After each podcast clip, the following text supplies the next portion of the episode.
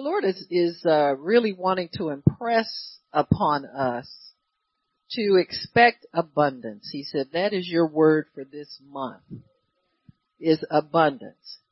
He said abundance in health, abundance in wealth, abundance in all good things, abundance in things of the spirit, abundant. There is no lack in me, says the Lord. There's never any lack in me. I never promise lack. I never promise lack is, is of the temporal realm of the temporal world and it is subject to leave by your word and your expectation of abundance. So expect abundance. Put it, put it before your face this month. Meditate on it. Exhort yourself in it. Extol me. And abundance will come into your life, into your path, and you will always expect the way I expect. Because I am not expecting just enough.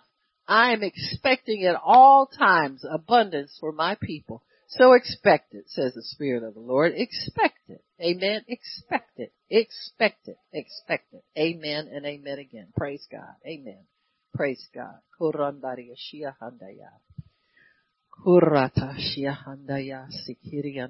Shia Abundance in all things, says the Lord. All things. Even the things you think are difficult. All things. All things, says the Lord. All things. Expect abundance and it will be yours, says the Spirit of the living God.